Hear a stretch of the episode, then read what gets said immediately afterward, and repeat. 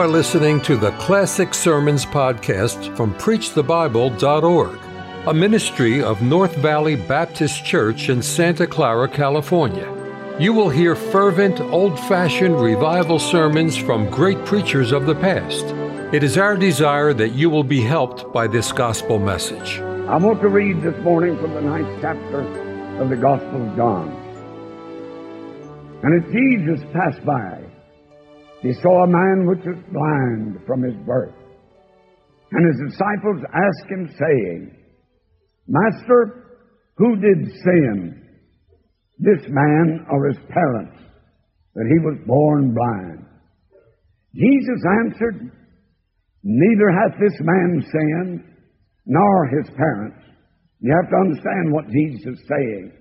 Man is not blind because his parents or himself lived a sinful life. All the sinners. You don't have to sin to be a sinner. All you got to do to be a sinner is be born. You're born with a sinful nature. Jesus answered, Neither hath this man sinned, nor his parents, but that the works of God should be made manifest in him. I must work the works of him that sent me while it is day. The night cometh when no man can work. As long as I'm in the world, I'm the light of the world. When he had thus spoken, he spat on the ground, made clay of the spittle, and he anointed the eyes of the blind man with the clay. He said unto him, Go wash in the pool of Siloam, which by, is by interpretation sent. He went his way therefore and washed and came seeing. The neighbors therefore, and they which before had seen him that he was blind, said, Is not this he that sat and begged? And some said, This is he. Others said, He's like him. But he said, I am he. Therefore said they unto him, How were thine eyes opened? He answered and said, A man that's called Jesus made clay and anointed mine eyes, and said unto me, Go to the pool of Siloam and wash. And I went and washed, and I received sight. Then said they unto him, Where is he? Said, I know not where he is. Uh, he said, I, I know not. They brought, uh, they brought to the Pharisees him that aforetime was blind. And it was the Sabbath day when Jesus made the clay and opened his eyes. Then again the Pharisees also asked him how he had received his sight. He said unto them, He put clay on mine eyes, and I washed and do see.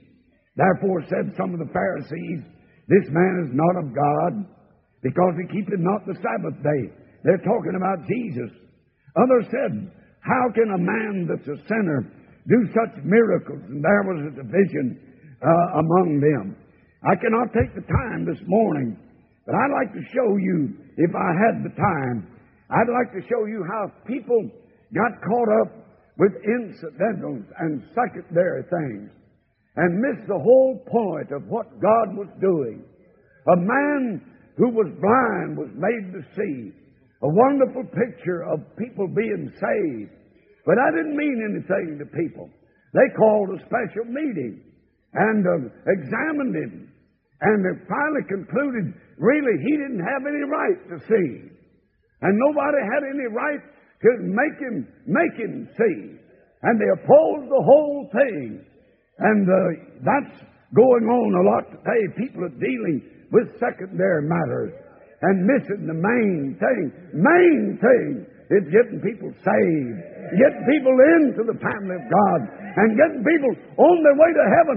That's the main thing with God. How do you know that? Because the Bible tells me that.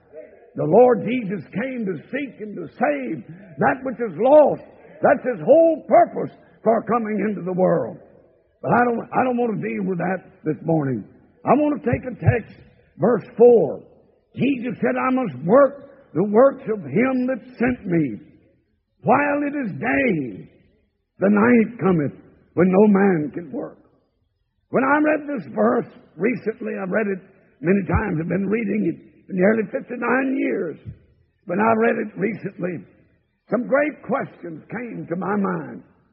And if God would answer my prayer this morning Uh, these questions, uh, would God would put them on your heart and your mind. But I was reading this where Jesus said, I must work the works of him that sent me while it is day. The night cometh when no man can work. And I thought of some great questions I believe God sent to my mind. I thought of the question, Are your loved ones saved? The night cometh. I must work the works of him that sent me while it is day. The night cometh when no man can work. And I thought of the great question, Are your loved ones saved? Do you have out there someone you love, some member of your family, that while you sit here today, saved and happy and praising the Lord, do you have a loved one that's yet lost and without God and on their way to hell? Are your loved ones saved? I read recently a story that uh, something had happened, an incident that happened in the First Baptist Church of Dallas, Texas, many years ago.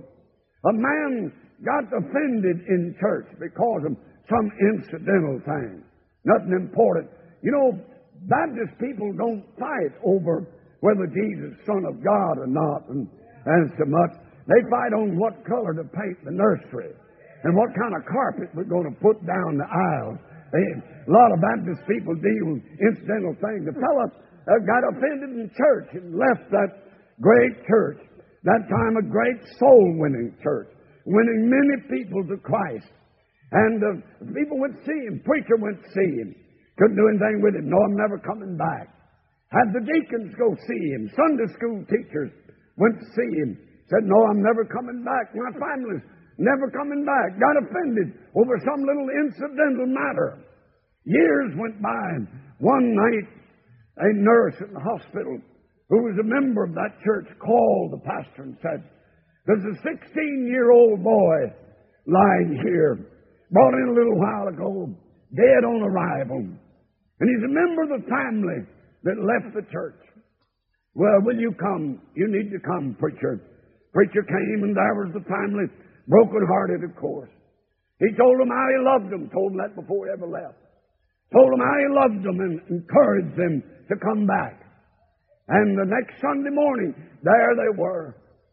They came down the aisle. They'd become a large family. Children had been born, but not even in the family when they left the church over a trivial matter. They came down the aisle this broken-hearted father leading the way, and they all knelt, numbers of them, and some of them that day got saved, and some who'd left when they knew it was wrong got right with God.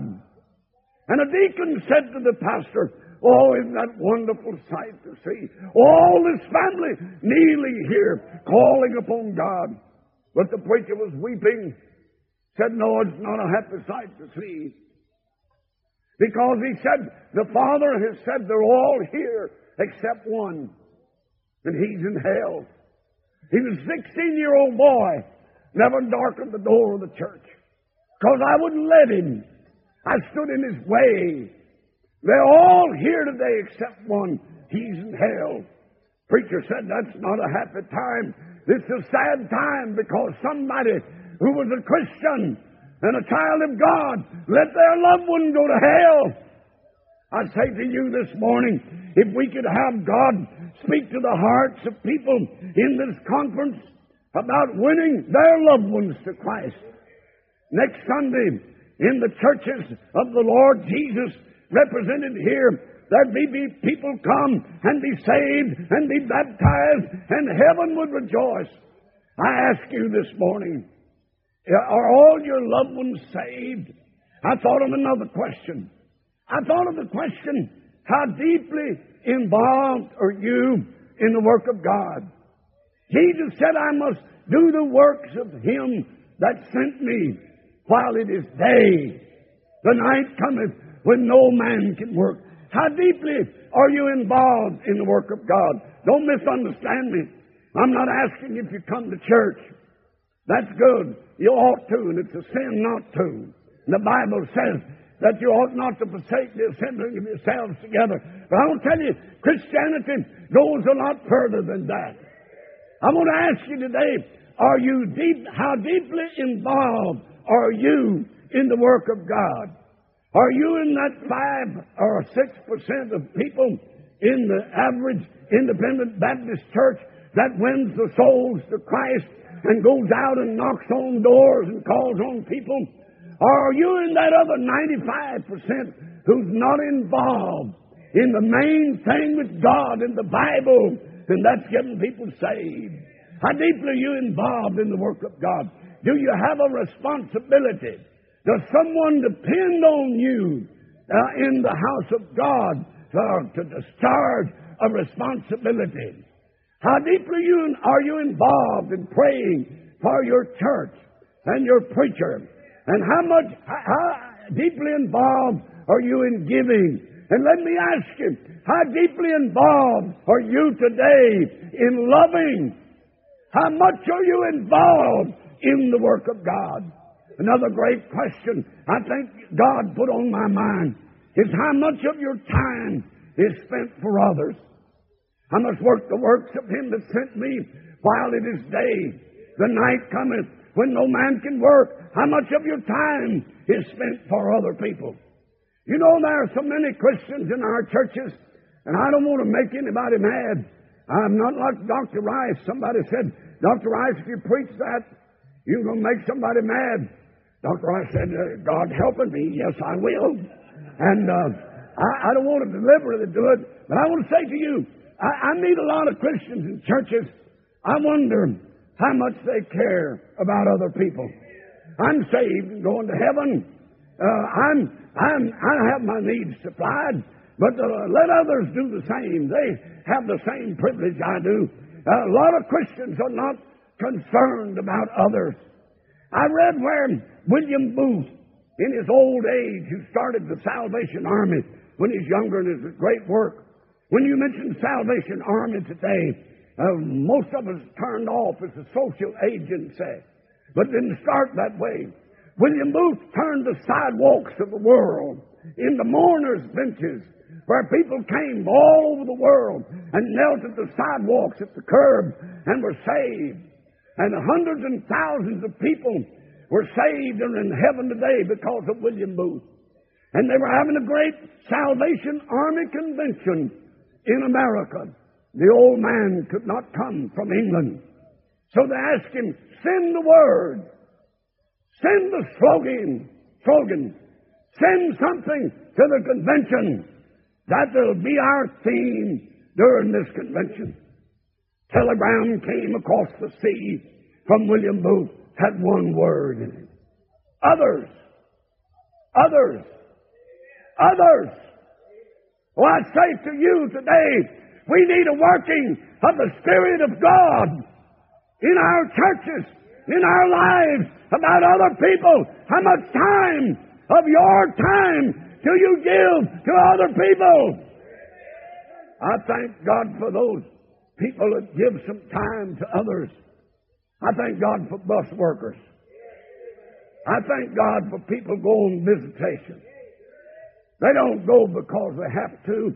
They go because they want to and have the love of God in them. Like our preacher preached this morning. And they go because they have a love for others for whom Jesus died. When I was thinking about preaching on this text, the question came to my mind. Are you looking for an easy way to serve the Lord? If you are, quit looking. You're not going to find it you're not going to find it. There's no easy way to be involved and to give your life for others and to serve God and to win your loved ones to Christ. No easy way, but there is a way, and it's God's way. And you can have God's power, and you can do it. I would ask you the question Are you looking for an easy way to serve God?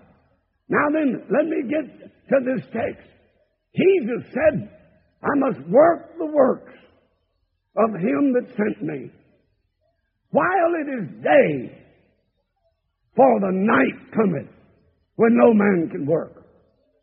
I believe as I read the Bible that I find that God had a work laid out for people to do.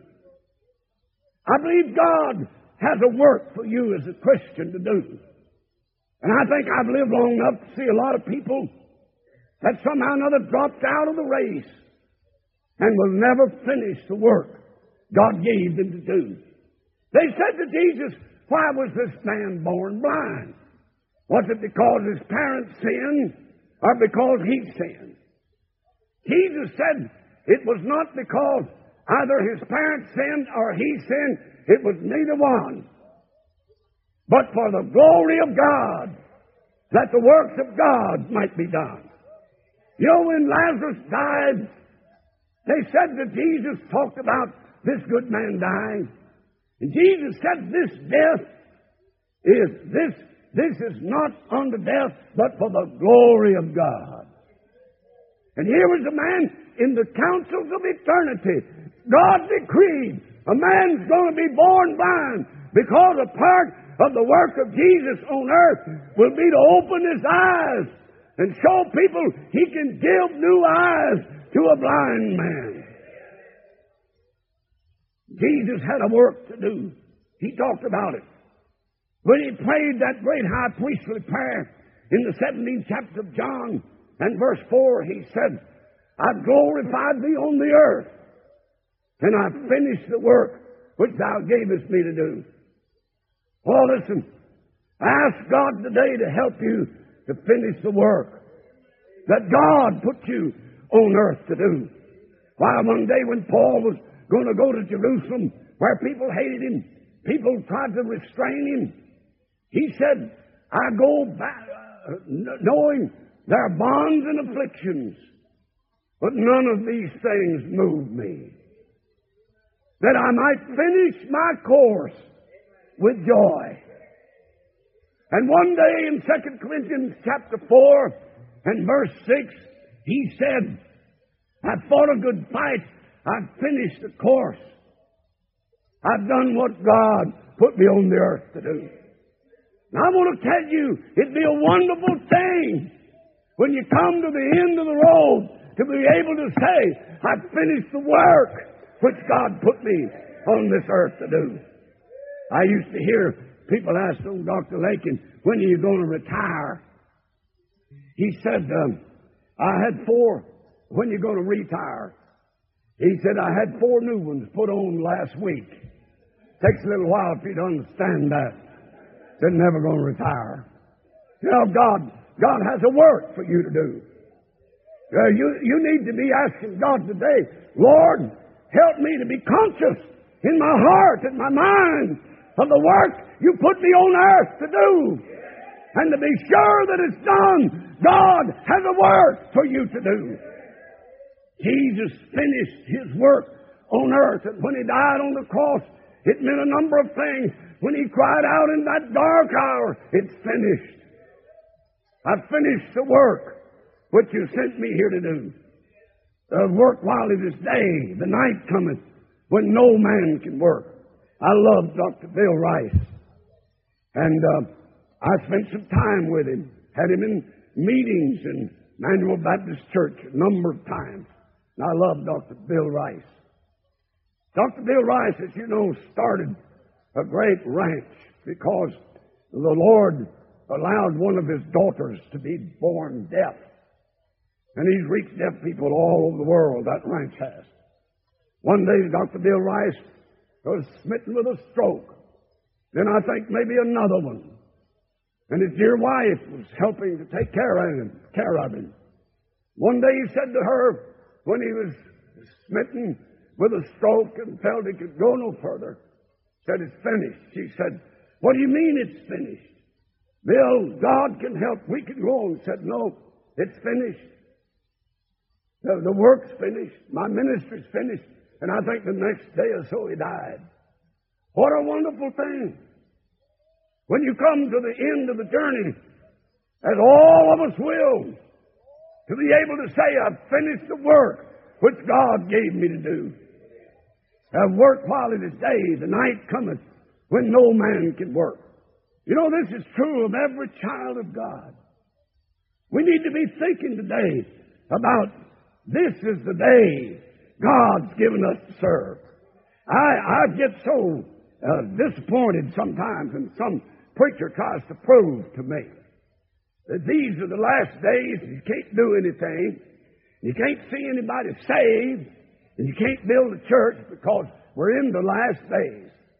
First of all, I think how dumb that preacher is. I don't tell him. But I think how dumb he is. We've been in the last days 2,000 years ago. 2,000 years. And you know how the last days started? They started with an old fashioned revival in which 3,000 people got saved and got baptized, and the Holy Spirit of God came in wonderful power. That's the way these days started. And that's the way they ought to be today. God can do anything that He has done. God can send revival. God can help us to see multitudes of people saved. It's true of the child of God. Don't ever let the devil sell you a bill of goods. You're living in a time when you can't win souls to Christ. Oh, listen, I go calling every day, sometimes three times a day. I go in the morning, go see my wife and see if she still loves me and everything's all right. Have a bite to eat and go back in the afternoon. Go back in the evening and have supper and go back are calling again. I like it. I told my people uh, while I was preaching to them, preaching to you is not my first love, really. My first love is getting out there on the street and knocking on people's doors and finding some hungry heart that God sent me to that can be saved. That's my first love. And I will tell you, a lot of preachers have got study studyitis. They're tied up with a book. One book you better get tied up with this is this one right here. Live in it, absorb it, let God speak to you through it. And I want to tell you, a lot of preachers are bound to this study. A lot of preachers have gotten heady. They want the preacher to say, well, you know, that was profound, and I never heard that before. I remember what old Dr. J. Frank Norris said to me one time when I was sitting by him in a service.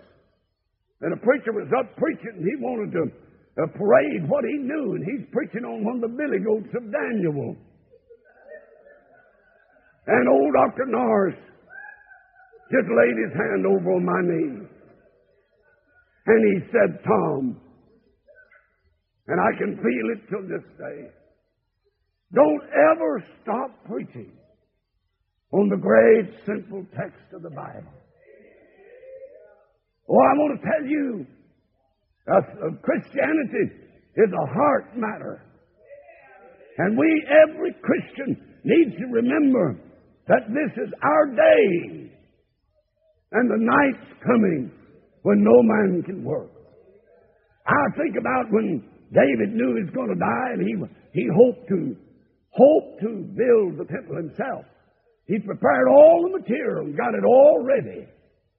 Then he said to Solomon, I have all the silver and the iron, everything to build the temple. Then he said two words to him. He said, Do it. D O I T, do it. I believe what God is saying to the church this morning. It's time to do it. Don't talk about it, do it. This is our day, the night cometh when no man can work. You need to think of the brevity of time. The Bible says, redeeming the time, for the days are evil. I feel ashamed if a day ever comes by. I don't go out to try to win somebody to Christ. I'm ashamed. I'm convicted. My heart smites me. I feel ashamed if a day doesn't, if a day goes by and I'm not able to get out on the streets and find others who need help from God. I tell you, it's the greatest blessing I have. I love it more than anything in the world. I called on a, an old lady, and, and remember now, I'm saying it, was an old lady. And when I opened the door, she was in a wheelchair. Had one leg had already been amputated. I reached out and got her by the hand. She pulled me over and she put her arms around me and she hugged me. It's awful hard to hug an old lady in a wheelchair, I was afraid I'd hurt her. But she just hugged me and she cried and she said, This morning, Brother Tom, she said, I prayed God would send you. I need you. I, my burdens are heavy. It's hard to make it. I needed you. And I thought, oh yes, I'm so glad I could hear God that day call on that poor old soul and help lift the burden. This is your hour. This is your time. The night cometh when no man can work. It's going to end one day. It ended in the earthly life of Jesus, his work was finished and he went back to heaven. You need to think of the importance of your influence. Oh, listen, there's not a man, woman, boy, girl in this room this morning, but whose influence reaches out and touches some life. That frightens me. That frightens me. Oh, I pray to God I shall not stand at the judgment seat of Christ and be condemned by someone who says your influence had the wrong effect upon me. You need to think of your influence today. It's, this, it's time now. Think about what are the shadows of your life reaching out and covering, and upon whom are they falling? What is your, insur- your influence like? We need to think about the uncertainty of death. No man knoweth what a day may bring forth. People sitting here in this room this morning say, I'm young and strong and healthy. I have a lot of time. When I get around to it, I'm going to do something for God. That time may never come. It's already here. And it may not be here when you're ready. God's ready now. And the need is to do it now. The night cometh when no man can work.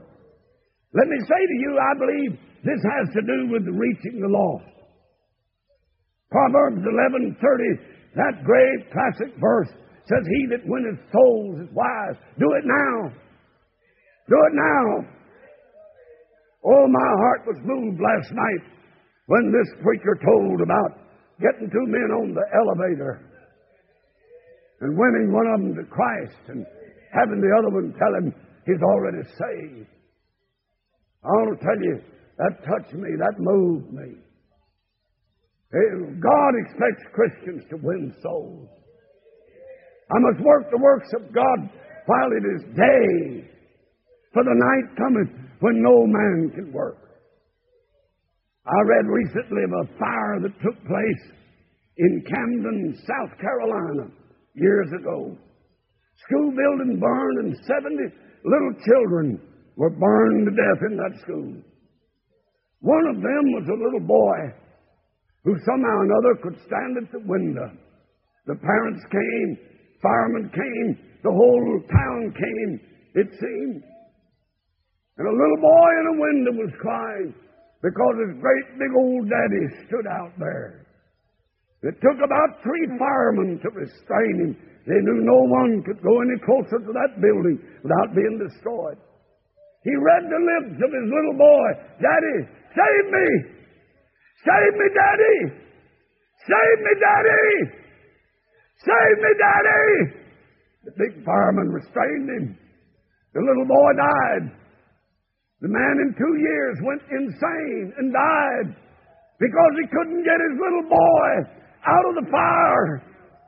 I want to tell you, it's going to be awful when some people stand at the judgment seat of Christ and hear again the call from the unsaved Save me! Save me! But you didn't do it.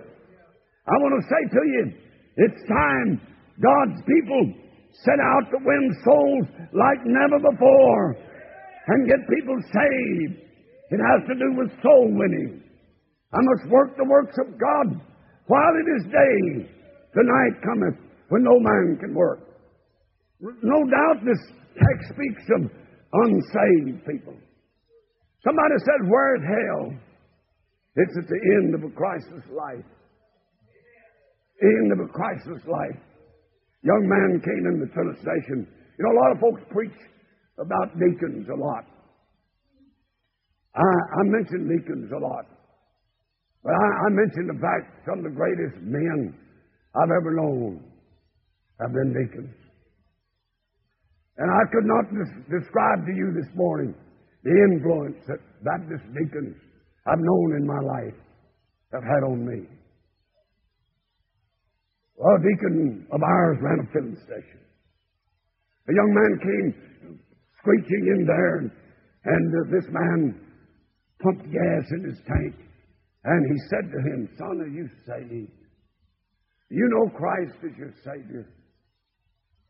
And he said, Young man said, No, I'm not. I'm going to hell, I guess. And uh, this deacon, Brother Turner, said, Son, you can be saved. God loves you. You don't need to go to hell. Uh, let, uh, let's pray here for a moment. Let me show you how you can be saved and go to heaven. Said, No, no, I'm, I'm, I know where I'm going. I'm going to hell. And he went screeching out. And one mile from there, the car hit the big tree on the curb. And when they got to him, they found him dead. He's one mile from hell. One mile from hell. And somebody there with the gospel ready to give it to him. Let me tell you, the darkest hour you'll ever know will be to stand at a grave where there's being buried someone you might have won. Oh God, help us today. I must work the works of Him that sent me while it is day. Man, in uh, Pontiac, Michigan, years ago, all of his family came to church, but but himself. He, he, he would not come. He's too busy making a living. And let me tell you something more important than making a living, making a life, and living for God. He wouldn't come. He'd say to me, I got a family to support. I work seven days a week. I tried to win him. He got sick and had a heart attack and went to the hospital. I went up to the hospital, uh, tried to win him to Christ, and he, he said, No, I want to be well. Said, uh, Why don't you pray that I'll get well? I said, I will pray that you get well. But I want you to be saved. God wants you to be saved. So I'll tell you what I'll do. I'll make a deal with you. He didn't make it with me because I wouldn't accept it. Said, I'll make a deal with you. You pray that I get well, and I'll be in your church next Sunday. I said, I'm going to pray you'll be saved. And pray, of course, God will help you to get well and not die. My son-in-law worked for him. We had the big tent up, uh, 80 by 120 tent, for people being saved every night. And that man's place of business was 150 yards from where that tent was erected. My son-in-law told me how one, one morning during that tent meeting and after he'd gotten out of the hospital, he heard him cry out back of the place of business. He went out and he's lying on the ground. He reached down, picked him up in his arms and called his name and tried to get him to talk, but he was dead. My son-in-law held him in his arms while he went out to meet God unprepared. Oh, let me tell you, I must work the works of God while it is day because of night cometh. Someday it'll be too late to win people to Christ because people are dying every day without God and without hope. You know, I, I've found something in this chapter I must mention to you. There was great resistance to a man being healed and saved.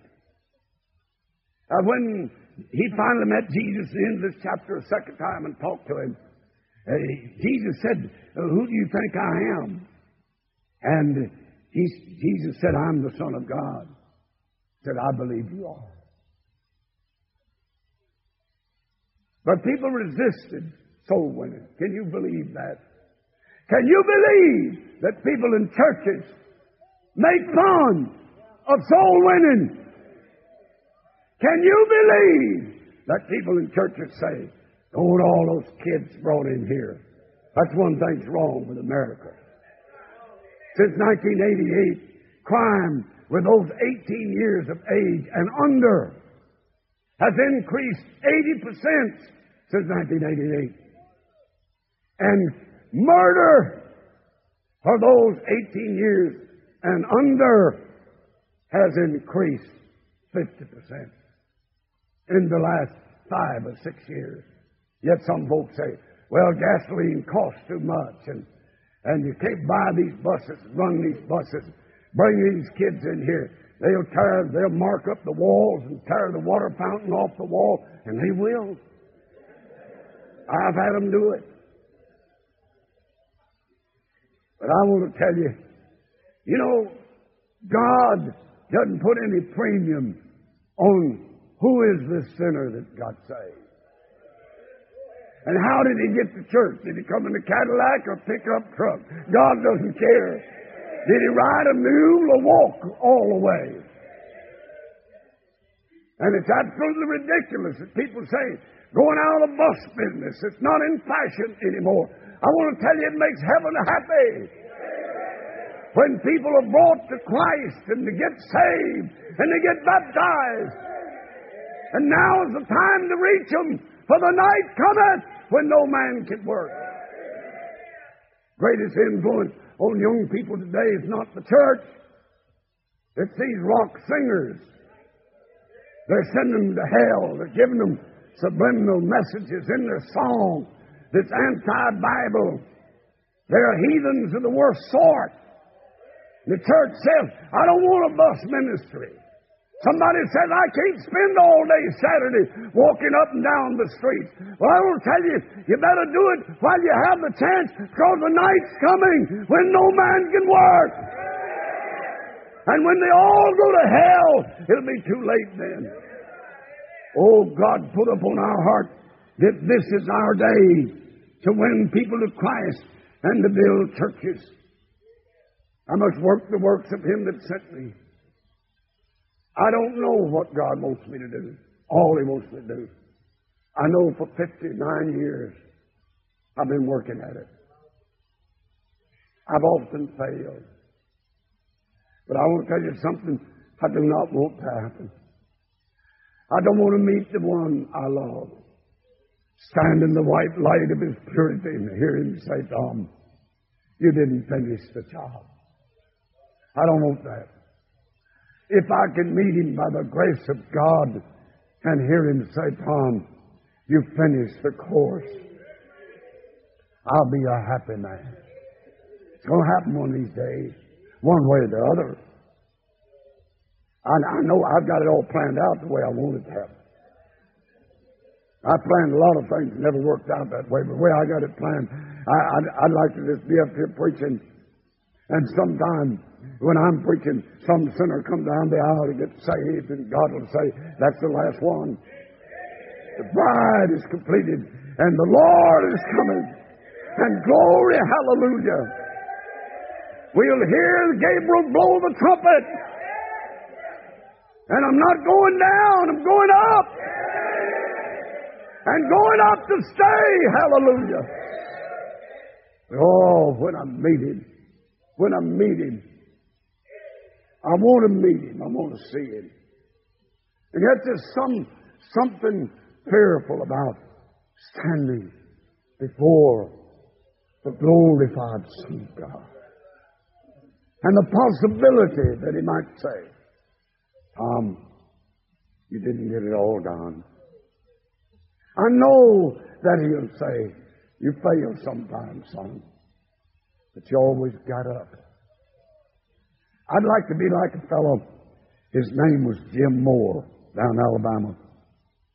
Maybe it's not kind of story preachers would tell, but Jim Moore was a fighting this little piece of machinery that anybody in that part of Alabama ever saw. He weighed about 150 pounds. He just whipped people all the time, big people, little people, all kinds of people. And my brother was a fighter. That was my brother's sport when we were young was fighting. He's the only person I ever saw in my life that could fight and laugh at the same time.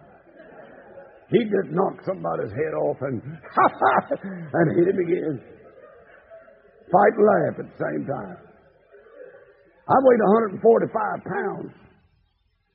Uh, my, my pride was running. I could outrun anybody. But sometimes my brother wouldn't let me run. He'd say, Now you stay with me. There's two of them. I didn't like it. I, I, I, that wasn't my sport. But this little old guy, Jim Moore, he's the funniest guy. They, they, they put him in jail two, three times for fighting, and he's a football game one day, and, and a crowd of people kind of huddled together, and there's a scuffle over there, and, and the sheriff went running over because he knew Jim Moore was there somewhere. And he said, Jim, what happened? He said, I don't know. Said, somebody shoved me. He meant shoved him. Said, somebody shoved me. Said, there's a little old stick laying. I just picked up a little old stick and hit him down across the nose. That's the reason there's all that blood there. I Said, I, I don't really know what, what happened. Of course, it did. I said to my brother one time, I said, John, you, you like Jim Moore. Said, yeah, I sure did. I like Jim Moore. Said, why? Because you can't with him. I said, John, you're six foot two. Your arms are so long, you have to hold them up like this, keep them dragging the ground. You could whip Jim Moore and you know it. Yeah, I could. I could whip him five minutes. I could just whip him good. But he said, you can't keep him with. I'd have to do it again the next day, and the next day, and the next day. Said, I don't want to go through all that. Leave him alone. I was unsaved when my brother told me that. I thought about it a lot of times. Oh, you can whip him, but you can't keep him whipped. That's way God wants it with you. Someday you're going to get knocked down. The devil's going to see to it to get up. Because when you stand before Him, you want to be able to say, Lord, I went all the way. Thank you for listening to the Classic Sermons podcast from PreachTheBible.org, a ministry of North Valley Baptist Church in Santa Clara, California. To listen to many more powerful sermons, visit our website, PreachTheBible.org. If you enjoy Christian music and programming, visit knvbc.com for Christian music you can trust.